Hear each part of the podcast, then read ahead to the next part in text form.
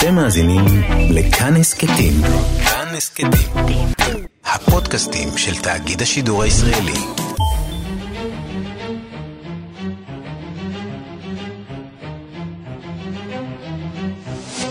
השעה הבינלאומית שישה עשר בפברואר אלפיים ועשרים והיום בעולם. נדבקים ישראלים ראשונים מקורונה בספינת התענוגות דיימונד פרינסס שממשיכה לעגון מול חופי יפן. בתוך כך הרשויות בסין מדווחות על התקדמות במאבק נגד הנגיף.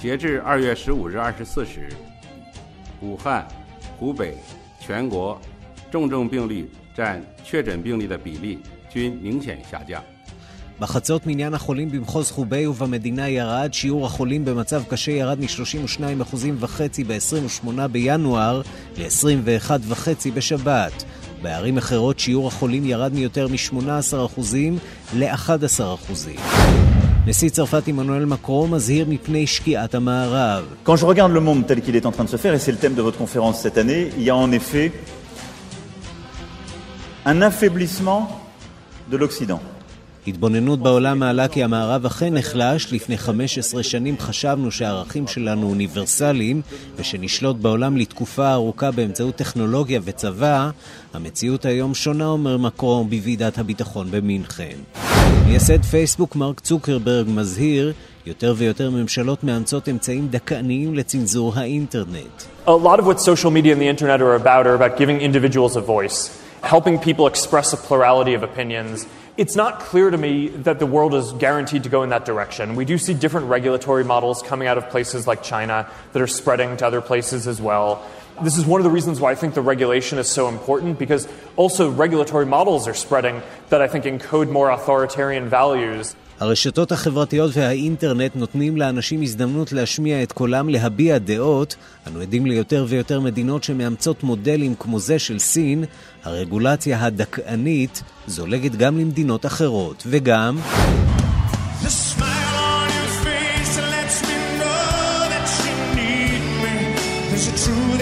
אומנים למען נפגעי השריפות באוסטרליה, מופע המונים בסידני לגיוס תרומות בהשתתפות קווין, אליס קופר ורונן קיטי.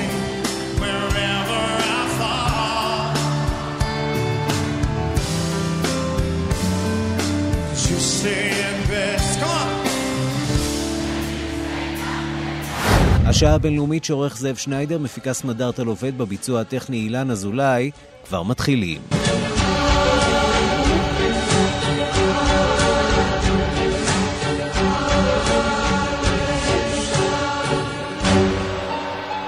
השעה הבינלאומית, בפעם הראשונה מירושלים, שלום רב לכם. אנחנו פותחים עם חדשות מעודדות לשם שינוי שמגיעות מסין. בייג'ין טוענת שזהו היום השלישי ברציפות שבו נרשמת ירידה במניין המקרים החדשים בהידבקות בנגיף הקורונה החדש. עוד ידיעה קצת פחות משמחת היא שהנהגת סין הייתה מודעת לחומרת המצב זמן רב לפני שהמידע על ההתפרצות דלף החוצה. אנחנו פותחים בדיווחה של כתבת חדשות החוץ, נטליה קנבסקי. בסין היבשתית נרשמו ביממה האחרונה אלפיים ותשע מקרי דפקות חדשים, והמספר הכללי של הנדבקים עומד כעת על שישים ושמונה אלף וחמש מאות, לפי הנתונים של ועד הבריאות הלאומי הסיני. עד שני ביוני עשרים וארבע, ווהאן, חוביי, צ'נגו, צ'ונג'ונג בינלי, צ'אן, צ'אג'ן בינלי דבילי. רמת התמותה מהנגיף נותרת יציבה, עוד מאה ארבעים ושניים בני אדם נכנעו למחלה ב-עשרים וארבע השעות האחרונות. בסין היבשתית מתו מתחילת המגיפה אלף שש מאות שישים וחמישה אנשים, רובם במחוז חוביי, מוקד ההתפרצות. המצור הסיני על כעשר ערים נגועות בנגיף נמשך, ויותר מ-שישים מיליון תושבים מנותקים משאר העולם. לאחר ביקורת חריפה על שתיקתו הממושכת, פרסמו כלי התקשורת בסין את נאומו של הנשיא סי ג'ינפין משלושה בפברואר, ובו הוא טוען שנתן הוראות למלחמה בנגיף עוד בשבעה בינואר. הדבר מלמד שלהנהגת המדינה נודע על הבעיה מוקדם בהרבה ממה שהבכירים הסינים טענו בהתחלה. ב-עשרים ושניים בינואר, על רקע ההתפשטות המהירה של המגיפה ובהתחשב באתגר הקשה של מיגור המחלה, דרשתי בצורה ברורה מרשויות מחוז ובי לנקוט צעדים נחושים להגבלת תנועת האנשים במחוז, דבריו של נשיא סין. מלבד העוצר בסין, גם הנוסעים של ספינת התענוגות דיימנד פרינסס ממשיכים להיות נצורים ליד חופי יפן, עוד כ-שבעים מהם נמצאו אתמול נשאי הנגיף קורונה. לכ-ארבע מאות אמריקנים מתוך נוסעי הספינה הוצאה היום אפשרות לטוס חזרה למולדת במטוס מיוחד ששכרה ממשלת ארצות הברית. ביום רביעי העוצר על האונייה אמור להסתיים והיא תוכל להמשיך בדרכה.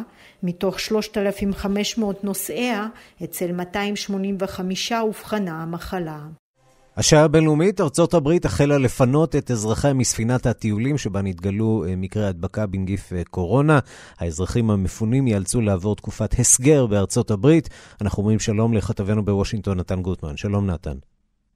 שלום ערן. האמריקנים משוכנעים שבשיטה הזאת הם לא יאפשרו הדבקה בתחומי ארצות הברית? כן, בסופו של דבר האמריקנים בטוחים שעדיף להם להביא את האזרחים שלהם הביתה ולדאוג שישארו בהסגר, הם ייכנסו מיד בהסגר במחנות צבאיים בטקסס ובקליפורניה, מאשר להשאיר אותם על הספינה. מדובר לא רק בספינה שכולנו עוסקים בה בחופי יוקהמה ביפן, אלא גם בספינה הקמבודית שממנה כבר הורדו מאות נוסעים אמריקנים. בסופו של דבר ההנחה שלהם היא שעדיף שיהיו בהסגר תחת פיקוח אמריקני, מאשר בספינה שבה אנחנו יודעים שיש שיעורי הידבקות משמעותיים. כ-ארבע מאות אמריקנים נמצאים על הספינה ביפן, וההוראה שהם קיבלו היא להתכונן לפינוי מאוד מהיר. ארצות הברית חוכרת מטוסים כדי להטיס אותם הביתה, ישר להסגר, וכך הם יוכלו לצאת מהמצב שבו הם נמצאים. זאת בעיקר אחרי שהשלטונות היפנים הבהירו שייקח זמן עד שהם יוכלו באמת להגון ולשחרר את הנושאים. טוב, הישראלים לפחות בשלב הזה יכולים רק לקוות גם כן לצאת בהסדר הזה, אולי לאיזה פתרון ישראלי. אנחנו ממתינים לשמוע מה יקרה שם, ובואו נעבור מכאן לבחירות. הבחירות המקדימות הולכות ומתקדמות, נמשכות. למעשה, התחנה הבאה, נבדה, הסיפור שם כבר התחיל, נכון? כבר התחילו להצביע בהצבעות מוקדמות. כן, ישנה נבדה יישוב בשיטה של קוקסס, של מפגשי בחירות, כמו שראינו באיווה, רק ששם יש אפשרות למי שאינו יכול להגיע להצביע, יש אפשרות לשלוח במעטפות הצבעה מוקדמת. זה אגב די חשוב, כי נבדה היא מדינה, אם נסתכל על זה רגע מהפינה הקטנה שלנו, נבדה היא המדינה הראשונה שבוחרת שיש בה איזושהי אוכלוסייה יהודית משמעותית. הבחירות האלה, הקוקסס, מתקיימים ביום שבת, כך שיהודים אורתודוקסים עלולים להתקשות להגיע, כך שהבחירה המוקדמת עוזרת להם. נבדה היא המדינה הראשונה שקצת מתחילה להשתחרר אולי מהמודל המאוד מאוד לבן של איווה וניו-המפשיר, מדינה עם אוכלוסייה היספנית יותר מגוונת, מדינה שגם מייצגת קצת יותר טוב את המודל של הבוחרים הדמוקרטיים, כי יש שם נוכחות מאוד חזקה של איגודי עובדים, הרבה בוחרים דמוקרטיים מאוגדים. גם שם הסקרים מראים על יתרון לברני סנדרס, ג'ו ביידן מקווה להצליח שם היטב, גם מועמדים אחרים. זאת תהיה בחירה פחות או יותר פתוחה שם, אבל בהחלט אמורה לעזור קצת לביידן לשמור על נוכחות, ולעזור הרבה לסנדרס לשמור על מעמדו המוביל. ואחרי נבדה תגיע גם קרוליינה הדרומית, שם ביידן חוזה ניצחון מרהיב, אם זה לא יקרה, מצבו לא טוב. כן, קרוליינה הדרומית קיבלה את התואר של חומת האש של ג'ו ביידן. מבחינתו, קרוליינה הדרומית, מדינה דרומית ראשונה, מדינה בעלת אוכלוסייה אפריקנית, אמריקנית משמעותית ראשונה. מבחינתו, זאת הנקודה שבה הוא אומר, הנה תראו, יש לי נוכחות במרוץ הזה, הוא צפוי להצליח שם היטב, ואם הוא יצליח שם היטב, הוא יוכל להישאר במקום טוב במרוץ. אבל סקרים שיוצאים ממש בימים, ביממה האחרונה, מראים שכן, ביידן עדיין מוביל שם, אבל הפער שלו מצטמצם, וברני סנדרס בכל זאת מתחזק גם בקרוליינה הדרומית. כרגע, לפי הסקר האחרון שהתפרסם, ביידן מוביל בערך ב-שמונה אחוזים. זה יתרון נאה, אבל המגמה היא של ירידה בתמיכה בביידן, עלייה בתמיכה בסנדרס בעניין הזה. ברור שמבחינתו של ג'ו ביידן הרבה מאוד יהיה תלוי במדינה הזאת. אם הוא באמת לא יצליח לממש את ההבטחה, להפוך את המגמה של ההפסדים שלו בקרוליינה הדרומית, יהיה לו מאוד קשה להמשיך במרוץ. נתן גוטמן, כתבנו בוושינגטון, תודה. תודה, אירם. אנחנו לוועידת הביטחון השנתית שמסתיימת היום במינכן, בירת בווריה, והיא דנה השנה בהיעלמות נסיגת המערב לנוכח uh, התערערותה של הברית הצפון-אטלנטית והמחלוקות בין ארצות הברית לאירופה. שליחנו לוועידה גדעון קוץ מדווח.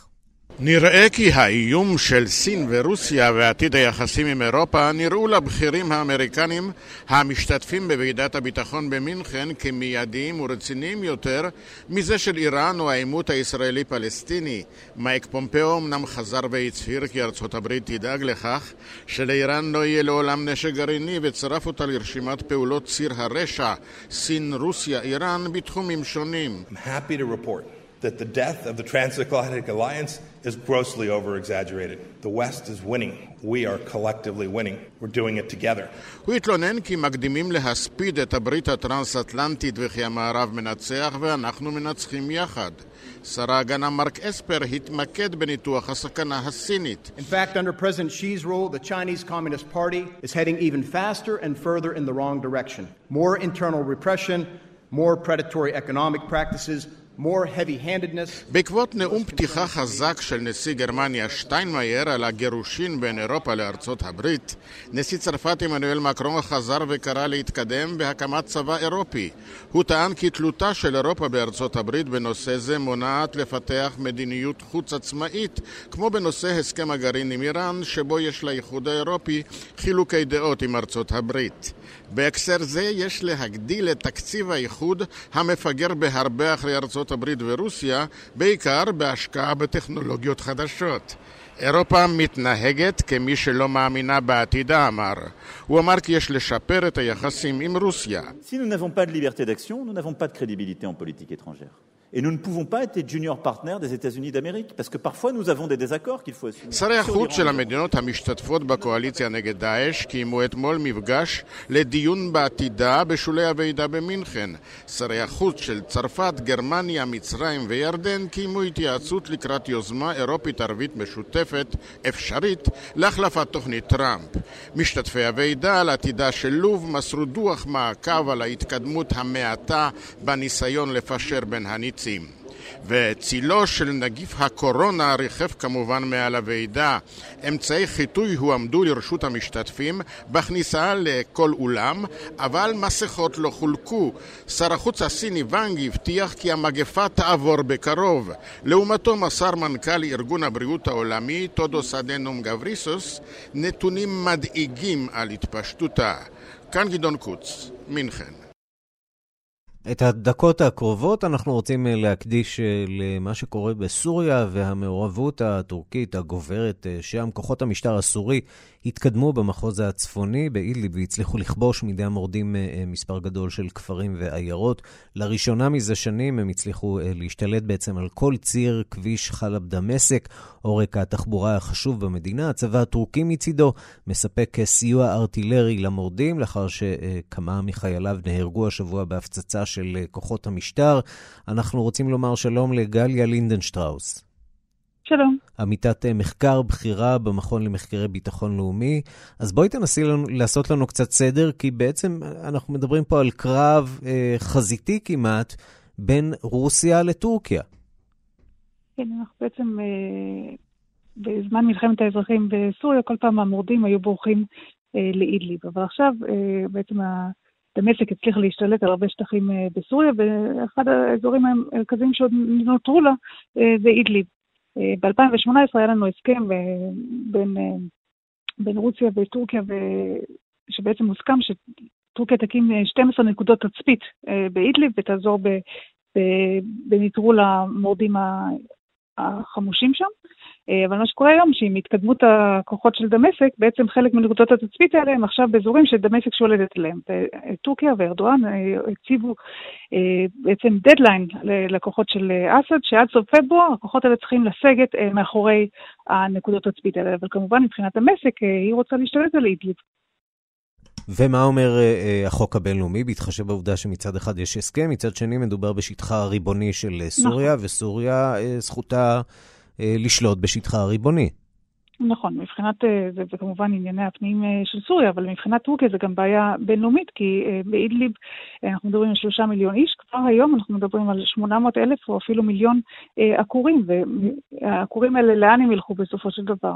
ילכו לטורקיה, וטורקיה אומרת, אני לא אתן להם להישאר בטורקיה, הם ילכו לאירופה. אז זה בעצם דרך האיום של הפליטים, טורקיה מנסה לגייס את המערב, לעצור את רוסיה וכמובן את המשק הקליינטית מלהתקדם באידליב. וכל הסכסוך הזה בין רוסיה לטורקיה, אנחנו רואים אותו גולש גם לחזיתות אחרות, למשל לוב. טורקיה נמצאת מצד אחד בין ניסיונות בלתי פוסקים להגביר את ההשפעה שלה, ומצד שני נכנסת לעימותים גם עם הגדולות שבמעצמות, היחסים עם ארצות הברית מהגרועים, כמובן אין מה לדבר על היחסים עם ישראל כרגע, כבר מ-אלפיים ועשר, אבל עכשיו היחסים עם רוסיה מדרדרים עוד יותר. מה האופציה הבינלאומית של טורקיה? איפה היא בונה את הקואליציות שלה באזור ובכלל? אז כמו שציינת, יש לנו את נקודת המחלוקת בין טורקיה ורוסיה סביב הנושא של לוב, כמו שדיברנו קודם, סביב הנושא של אידליב בסוריה. מצד שני, טורקיה מבינה שרוסיה היא היום אחת מבעלי הברית, בעלי הבית שלך בסוריה, ואם היא רוצה משהו בסוריה, אז היא צריכה גם להתחשב ברצונות הרוסיים.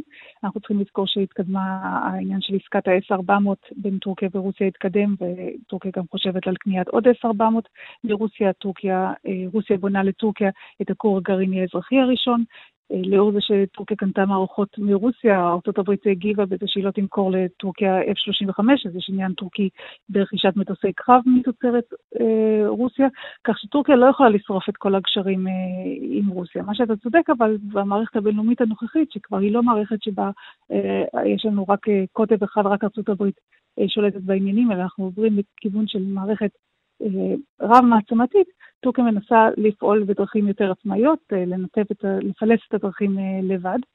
זה לא כל כך פשוט, אבל זה בהחלט מדאיג, כי אחד ההשלכות של זה יכולות להיות הפנייה של טורקיה לכיוון של נשק גרעיני, ואנחנו ראינו רק עכשיו ביקור של ארדואן בפקיסטן, והרבה מאוד חושדים שהשיתוף פעולה גובר בין טורקיה ופקיסטן, זה בהקשר הגרעיני. אז זה באמת הסיפור הגדול של טורקיה-סוריה, ובתוך כל זה יש גם את הסיפור היותר קטן שלנו, אותן תקיפות לכאורה שמיוחסות לישראל בדמשק. איך טורקיה רואה את המעורבות של ישראל בסוריה בחודשים האחרונים? מה שמאוד מעניין לאורך כל התקופה של מלחמת האזרחים בסוריה, שלמרות באמת המתיחות המאוד גדולה בין ישראל וטורקיה, למעשה לגבי סוריה הם לא, לא ממש מתנגשות. טורקיה בעיקר מתעניינת במה שקורה בצפון סוריה, ואנחנו בעיקר מתעניינים במה שקורה בדרום סוריה. נכון שהיה, כשהיה את המתקפה הטורקית בצפון, כשהחלה המתקפה הטורקית בצפון המזרח, סוריה, ישראל הביעה הזדהות עם הקורדים, אבל למעשה דווקא באזור הזה יש פחות, פחות התלקחות בין ישראל וטורקיה. האזורים היותר בעייתיים היום מבחינת ישראל וטורקיה זה כמובן הסיפור של מזרח ירושלים, הסיפור של מעורבות הטורקית הגוברת בקרב ערביי ישראל, והחזית של מזרח הים התיכון. דווקא מסוריה לא הייתי כל כך דואגת לגבי יחסי ישראל-טורקיה. גליה לינדנשטראוס, עמיתת מחקר בכירה במכון למחקר ביטחון לאומי, תודה רבה לך. תודה רבה לך. אנחנו עכשיו למבט לעיתוני העולם, הכותרות המעניינות שמעסיקות את העולם סביבנו. שלום לקשבנו בן יניב. שלום ערן. אנחנו פותחים עם צעדת אבל של נאונאצים, אבל במרכאות, שנתקלת בהפגנת נגד של המונים, פעילי שמאל, בדרזדן שבגרמניה. לחלוטין, כן. בגרמניה ציינו במהלך סוף השבוע האחרון שבעים וחמש שנה להפצצות ההרסניות של בעלות הברית על העיר דרזדן בשלהי מלחמת העולם השנייה. ההפצצה שהביאה למותם של בין עשרים ושלושה עד עשרים וחמישה אלף אזרחים גרמנים. ביום שישי ציינה המדינה את המעורב בטקסי זיכרון רשמיים, אך אתמול התקיימה בעיר דרזדן אירוע מסורתי של קבוצות ימין קיצוני, והוא צעדת אבל, בה, בה הם מבקשים להציג את גרמניה כקורבן לפשעי מלחמה מצד ארצות הברית ובריטניה. המפגינים התבקשו שלא לענות על שאלות עיתונאים, לשאת אך ורק דגלים שחורים בשלטים שיעסקו בקורבנות ההפצצה. מהר מאוד הבינו פעילי ימין הקיצוני, רובם נאו-נאצים, כי יאלצו לשנות את מסלול הצעדה, וזו בשל הפגנה של השמאל הגרמני. אחד ממפגיני השמאל אמר לרשת די דאבליו הגרמנית, ביום כזה אתה לא יכול פשוט לעמוד מנגד ולא לעשות דבר. אנו כאן בכדי לומר שזו לא הדרזדן שלנו, אין מקום לנאצים, לא היום וגם לא בעתיד. נציין כי גם בעיר ארפורט הפגינו אמש לא פחות מ-שמונה עשר אלף בני אדם, והפגנה חוצת מפלגות, שהיא המשך לזעם הציבורי לניסיון הקמת ממשלה ותמיכת אלטרנטיבה לגרמניה במדינת תורינגיה בשבוע שעבר. אנחנו רוצים לדרוש בשלומו של קים ג'ונג און, שמראה את פניו לאחר עשרים ושניים ימים, כשברקע התפרצות נגיף הקורונה, הקורונה. מה שלמה? כן, קפיצה חדה מגרמניה לצפון קוריאה. ולמה זה כל כך מפתיע אותנו שהוא לא נראה עשרים ושניים ימים? כן, זו שאלה די מעניינת, בעיקר בגלל שהוא לא חייב דין וחשבון לאף אחד, בכל זאת מנהיג די מוחלט במדינה מסוגרת בעולם, אבל בכל זאת על רקע התפרצות נגיף הקורונה במדינה השכנה סין, התפרצות שהביאה כבר למותם של למעלה מאלף בני אדם, עשרים ושניים ימים זה בהחלט כמות נדירה שלא לראות את מנהיג המדינה השכנה, צפון קוריאה, קים הראה פניו לעם בצפון קוריאה ולעולם במסגרת ביקור במוזיאון ארמון השמש שבבירה פיונגיאנג על מנת לציין את יום הולדת אביו, קים ג'ונג איל, שנולד ב-שישה עשר לפברואר, היום ב-אלף תשע מאות ארבעים ושתיים. הפעם האחרונה בה הראה קים ג'ונג און את פניו הייתה ב-עשרים וחמישה לינואר, כשציין את ראש השנה החדשה. נציין ערן כי על פי סוכנות הידיעות המרכזית של צפון קוריאה, המקור היחיד שמספק לנו חדשות מהמדינה, לא דווח עד כה על הימצאות מקרי דבקות בנגיף קורונה, אך על פי כן החליטה המדינה על הארכת זמן הבידוד לכל מי שגילה סימפטומים לעד שלושים יום, לא כמו ארבעה עשר ימים שאנחנו שומעים ביפן או בישראל, וכי על מוסדות הממשלה וזרים החיים במדינה להיענות לכללים ללא תנאי, כך על פי הודעת התקשורת הממלכתית בצפון קוריאה. אנחנו מכאן לאייטם אחד למבוגרים, נכון? גם הוא מגיע אלינו לעשייה למבוגרים למחצה, נגיד. לגמרי. בואו נראה אולי סימנים לנורמליות ושגרה, בצל הדיווחים על מקרי התרבות מקרי ההידבקות, על האונייה דיימונד פרינסס וברחבי יפן בכלל, שם גם דווח לפני כמה יממות על מותם, על מקרה מוות ראשון ביפן, השתתפו אלפים ממש בפסטיבל האירום המסורתי של מחוז אוקיימה שבדרום מערב המדינה. הפסטיבל ששמו ביפנית הוא הדקה מצורי, ואני מקווה שאני אומר את זה נכון, החל על פי הסיפורים העממיים לפני בערך חמש מאות שנה, ומתרחש בכל שבת שלישית של חודש פברואר. עשרת אלפים המשתתפים, כולם גברים, מגיעים למקדש סייטיצ'י קנונין, מרחק שלושים דקות מאוקיימה העיר, משלים בגדיהם, האחלון התורים מרומים לחלוטין, כפי ששם הפסטיבל אולי מרמז ערן, אותם אלפי משתתפים נותרים לעמוד מול הקור המקפיא שפוקד את האזור בשלב זה של העונה, כשעל גופם רק הלבוש התחתון היפני המסורתי דמוי החיתול, הפאונדושי. לאחר שהמשתתפים התחממו באמצעות ריצה קלה במשך שעתיים סביב המקדש, נכנסים המשתתפים אל המקדש לטקס שנמשך סך הכל שלושים דקות, בו הם חוצים בריכה עם מים קפואים, ובסיומו מגיעים למרכז המקדש, שם הם מתקבצים כמו סרדינים ממש, ומעליהם מושלחים מספר חבילות זרדים ושתי מקלות מקודשים. מי שמצליח לתפוס את אחד מהם, יזכה, כך על פי ההגדה, לשנה של מזל טוב ופוריות. בן יניב, כשבנו, תודה. תודה לך, אירן. השעה הבינלאומית, עשרות אזרחים וגם חיילים נהרגו בסוף השבוע האחרון בהתקפות במרכז מלי. נראה כי הרקע להתקפות הללו הוא המתיחות הבין הדתית שגוברת באזור. במהלך השנה האחרונה נהרגו במרכז מלי קרוב ל-ארבע מאות וחמישים בני אדם. דיווחה של עורכת אפריקה ריינה בסיסט. שלושים ואחד אזרחים נהרגו בלילה שבין שישי לשבת בכפר אוגוסגו שבמרכז מלי. נראה כי שלושים אנשים חמושים הגיעו למקום, הציתו את הבקתות וירו בתושבים. החמושים גם שדדו את הבקר שלא נשרף. בהתקפה אחרת, לא רחוק משם, נהרגו שמונה חיילים של צבא מלי בעת שקבוצה של חמושים ערבה להם. תושבי המקום חושדים כי מדובר באנשי שבט דוגון. איתם יש להם סכסוך שנמשך כבר שנים. בחודש מרץ בשנה שעברה נהרגו מאה ושישים בני אדם באזור הכפר הזה ממש, בהתקפה של בני שבט דוגון. שורשי הסכסוך מסובכים. הדוגון הוא שבט של חקלאים וציידים, בעלי מגורי קבע. תושבי כפר אוגוסגו שייכים לשבט פולני, או בשמם האחר שבט פול. זהו שבט של רועי בקר וצון, אשר נודדים בחלקם. שני השבטים האלה מסוכסכים על אדמות מרעה וציד ועל מקורות המים באזור. אבל בשנים האחרונות הסכסוך הזה התגבר. שבט דוגון מאשים את הפולני בהתקרבות לג'יהאדיסטים. ואכן אימם ושמו עמדו קופה, אשר מנהיג מיליציות ג'יהאדיסטיות, הצליח לגייס אליו אנשי פולני. בחודש יוני האחרון נהרגו עשרות אנשי דוגון בהתקפה שיוחסה למיליציות האלה של אנשי פולני. המלחמה בג'יהאדיסטים במאלי הסתיימה לכאורה לפני חמש שנים, אבל מבחינות רבות היא נמשכת במלאוזה. צרפת מחזיקה בצפון מאלי מעל ארבעת אלפים חיילים במסגרת כוח ברקן, אשר אמורים להילחם בג'יהאדיסטים. ביום חמישי האחרון הצליח צבא מאלי לשוב לעיר קידל שבצפון המדינה, אשר הייתה נתונה לשלטון שבט הטוארג המוסלמי שש שנים. התקפות הג'יהאדיסטים זולגות שוב ושוב בשנתיים האחרונות גם לקמרון, ניג'ר ובורקינה פאסו. בחודש ינואר נפגשו מנהיגי הסהל עם הנשיא מקרון בעיר פושה בצרפת כדי לחזק את שיתוף הפעולה, גם הצבאי וגם האזרחי. D'ores et déjà fort de notre convergence avec les homologues sahéliens, j'ai décidé d'engager des capacités de combat supplémentaires, מאתיים ועשרים militaires. במסגרת ההתקרבות והתמיכה שלנו כלפי בני שיחנו מאזור הסהל, החלטתי להרחיב את יכולות המאבק שלנו. מאתיים ועשרים חיילים נוספים יחזקו את הדינמיקה הזאת, והצטרפו לכוחות שלנו שנמצאים כבר בשטח במסגרת מבצע ברקן, כך הבטיח הנשיא מקרון. במרכז מאלי עדיין מתלבטים עם השאלה מי הרעים בסיפור. האלמנט הג'יהאדיסטי התערבב כל כך במלחמות האתניות עד שקשה לומר מי בדיוק הקורבן, או לפחות קשה לומר שיש כאן רק קורבן יחיד. כאן רינה בסיסט.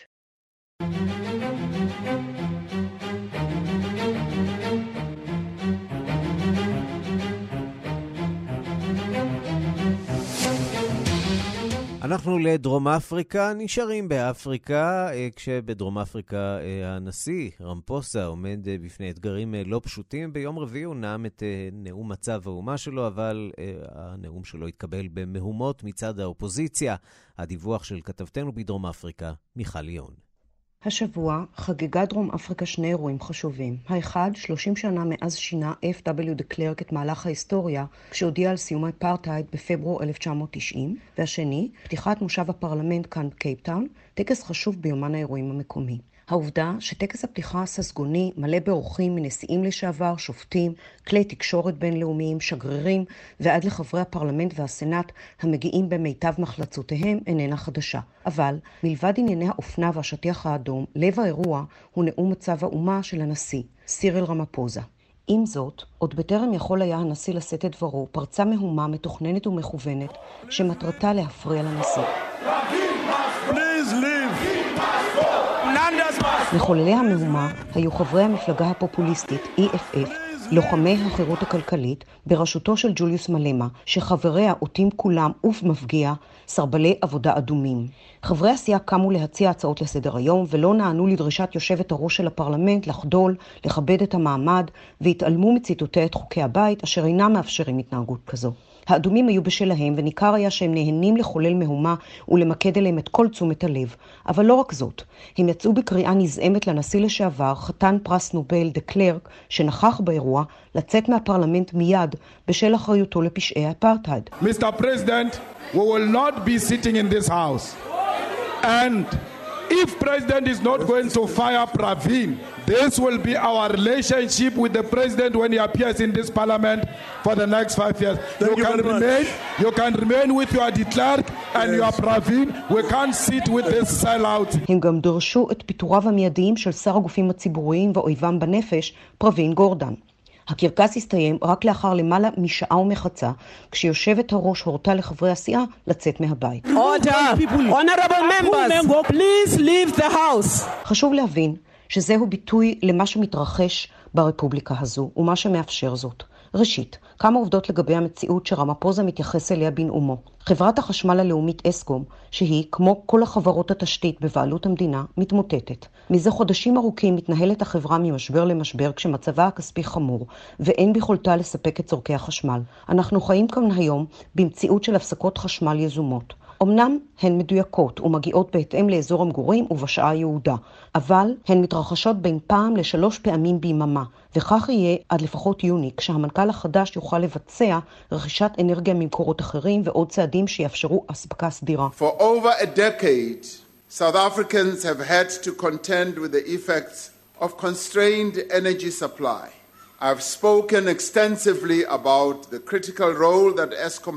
בנאומו, רמפוזה אישר שיחולו שינויים בתקנות אשר יאפשרו זאת, דבר שאליו התנגדה הממשלה עד כה. זו הייתה אחת מקרני האור היחידות בנאום. דבר נוסף, שנות שלטונו המושחת של ג'קוב זומה, שאגב אמור להיעצר בשל עלילותיו בימים אלה, הותירו חותם קשה. שירות הדואר, חברת הדלק הלאומית, כולם במצב קשה. נתיבי תעופה אפריקניים, S A A, נמצאים תחת תוכנית הצלה עסקית שבראשה אגב עומד איש עסקים יהודים יוהנסבורג. הרן נמצא בשפל ומקומה של המדינה בדירוג האשראי נמוך עד סכנה להזמנת קרן מטבע בינלאומית להתערבות. רמפוזה מתנהל על חבל דק מאוד בין האידיאולוגיה הסוציאליסטית עד קומוניסטית ששורה עדיין במפלגתו לבין כוחות השוק, לבין השחיתות שפשטה בכל וגרמה למצב. נדרש אומץ מנהיגותי רב שלא ברור עדיין אם יש לנשיא די ממנו כדי לבצע כמעט מהפך כלכלי. עצם העובדה שהוקם מיד לאחר המהומה הקשה שהראתה חוסר כבוד מוחלט למעמדו שלו כנשיא, למדינה, מאחר והאדומים סרבו לעמוד אפילו בעת השמעת ההמנון הלאומי והתעלמותם מכללי הפרלמנט ולא אמר ולו מילה אחת על הפורעים, היא סימן מאוד מדאיג. מיכל ליאון, קייפטאון.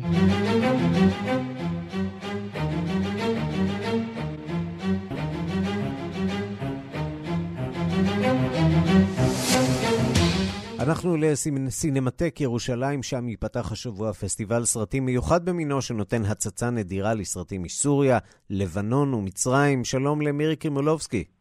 שלום, שלום ערן. ואת רוצה לספר לנו על שבוע הסרטים מהמזרח התיכון? אפשר להניח שחלק מהיוצרים אולי לא היו ססים לדעת שהסרטים שלהם מוקרנים בירושלים. אתה מבין שכמובן זה הכל בעזרת תיווך, צרפתי בעיקר דרך אגב.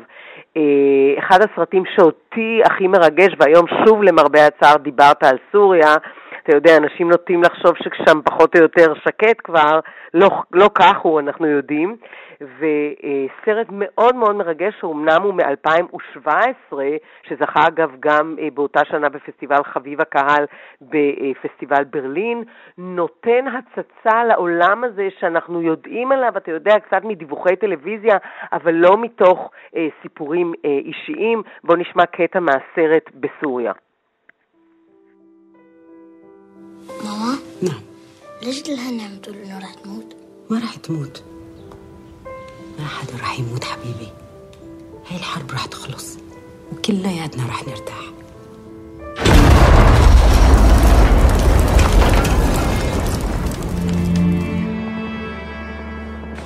انتوا لازم بقى تطلعوا من هون بأسرع وقت. الوضع كتير خطير. نحن رايحين. كان بدي استنى جوزي يرجع من شان خبرك بس اليوم بالليل مسافرين فكرة السفر מירי. מה שככה אנחנו איתך מירי. מה שככה מעניין בסרט הזה של בימאי צרפתי שהוא בעצם נותן הצצה ל-עשרים וארבע שעות בתוך דירה, כפי ששמעת בדירה יש ילדים, הילדים שואלים כמובן את אמא, האם אנחנו נמות, ואמא אומרת, לא, לא, המלחמה תיגמר ממש, אתה יודע, עוד חמש דקות. הדחיסות הזאת, לראות חיים במציאות הזאת, עשרים וארבע שעות, יש שם איזשהו סיפור אהבה מסוים, בחורה צעירה עם תינוק, הבעל יוצא בשביל למצוא קשרים לברוח מסוריה, והיא לא רואה מה שרואה חברתה דרך החלון שהוא בדרך אה, נהרג, לא רוצים לספר לה כי היא אם צעירה ושהתקווה אה, לא תיעלם.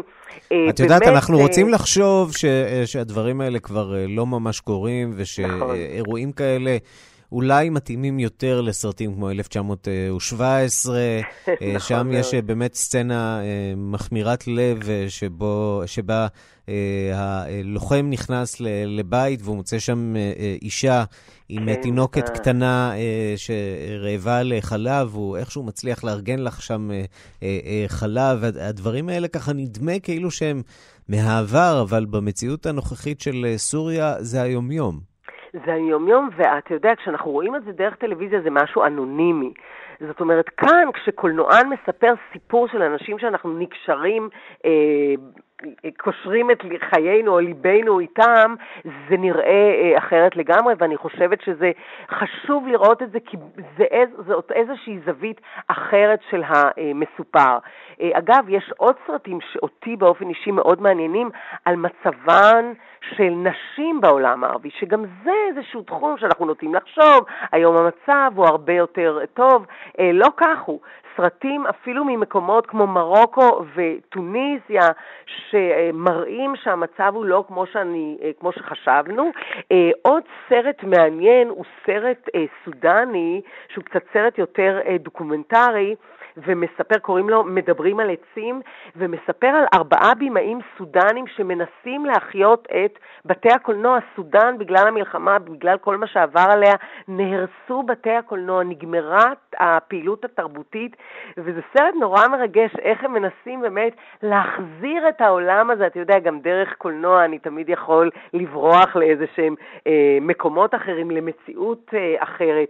אה, דרך אגב, כל הפסטיבל שכאמור ייפתח מחר בסינמטק ירושלים ובמכון ולניר, יציע גם הרצאות של מרצים מומחים בתחומים האלה לצד הסרטים האלה, שבאמת נותנים לנו איזושהי זווית על דברים שאנחנו מכירים מהחדשות, אבל אין כמו פיצ'ר, אין כמו סרט לספר לך סיפורים אישיים יותר שמראים לך את זה באמת בזווית אחרת לגמרי. אפשר להניח שיהיו לא מעט יהודים שיבואו ויצפו ויסתקרנו. השאלה אם האוכלוסייה הערבית הגדולה שקיימת בירושלים, גם היא משתתף, משתמשת בשירותים של הסינמטק, גם היא תבוא ותצפה. עד כמה הסינמטק באמת פתוח גם לאוכלוסיות האחרות בירושלים? אז זהו, אני חושבת שדווקא סינמטק ירושלים הוא מקום ש... כן, יש בו איזשהו תחביר מעניין של אנשים, אתה יודע, מכל מיני, ואל תשכח שהאנשים האלה, גם הם אין להם היום תמיד קשר ישיר לדברים שקורים שם, וזאת באמת הצצה מעניינת גם לאנשים שהגיעו משם, שקשורים לשם באיזושהי דרך אחרת, גם לשמוע, אגב, חוקרים מעניינים שמדברים על הסוגיות המאוד מאוד מורכבות הללו. אני מקווה שהפסטיבל הזה, שזה באמת פעם ראשונה, שלו יצבור אוהדים, ואולי באמת גם בשנים הבאות יהיה לנו אפשרות להצצות כל כך מעניינות. מירי קרמלובסקי, חוקרת התרבות בארץ ובעולם, תודה. תודה לך, אירן. למרות שבאירוויזיון בשנה שעברה היא הופיעה בהופעה בלתי נשכחת מהסיבות הלא נכונות, בעיקר בשל הזיופים הרבים, מלכת הפופ שוברת שיא נוסף, מדונה, הזמרת בת ה-שישים ואחת, הופכת לזמרת הראשונה בהיסטוריה שכובשת את המקום הראשון במצעד שירי המועדונים של מגזין בילבורד בפעם החמישים. שירה של הזמרת I Don't Search, I Find זכה בסוף השבוע האחרון לככב במקום הראשון, והעניק לזמרת את ההישג הנוסף ברשימה ארוכה מאוד של הישגים. הנה, מדונה.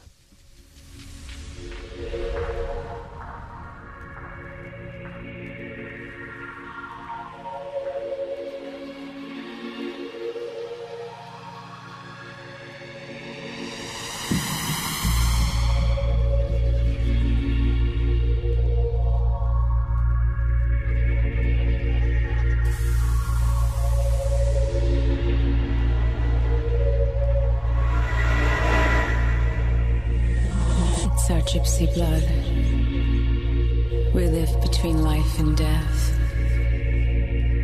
waiting to move on,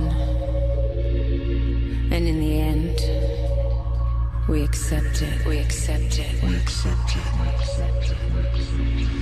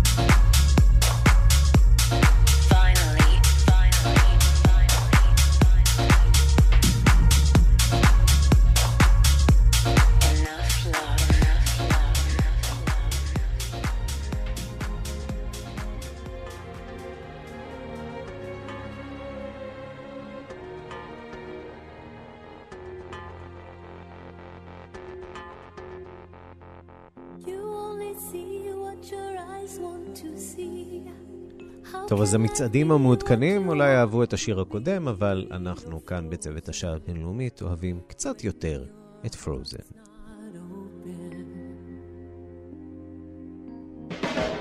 You're so consumed with how much you get. You waste your time with hate and regret. You're broken when your heart's not open. Mm-hmm.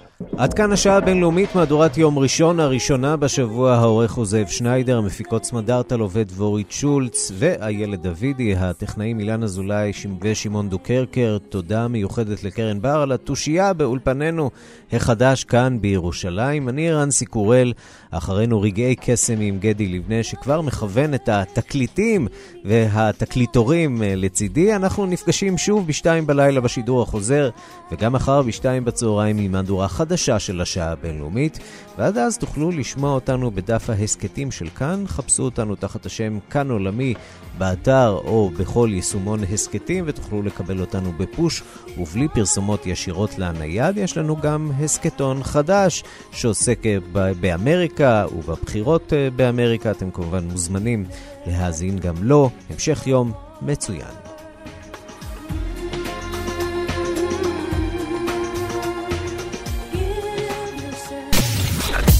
אתם מאזינים לכאן הסקטים, כאן הסקטים, הפודקאסטים של תאגיד השידור הישראלי.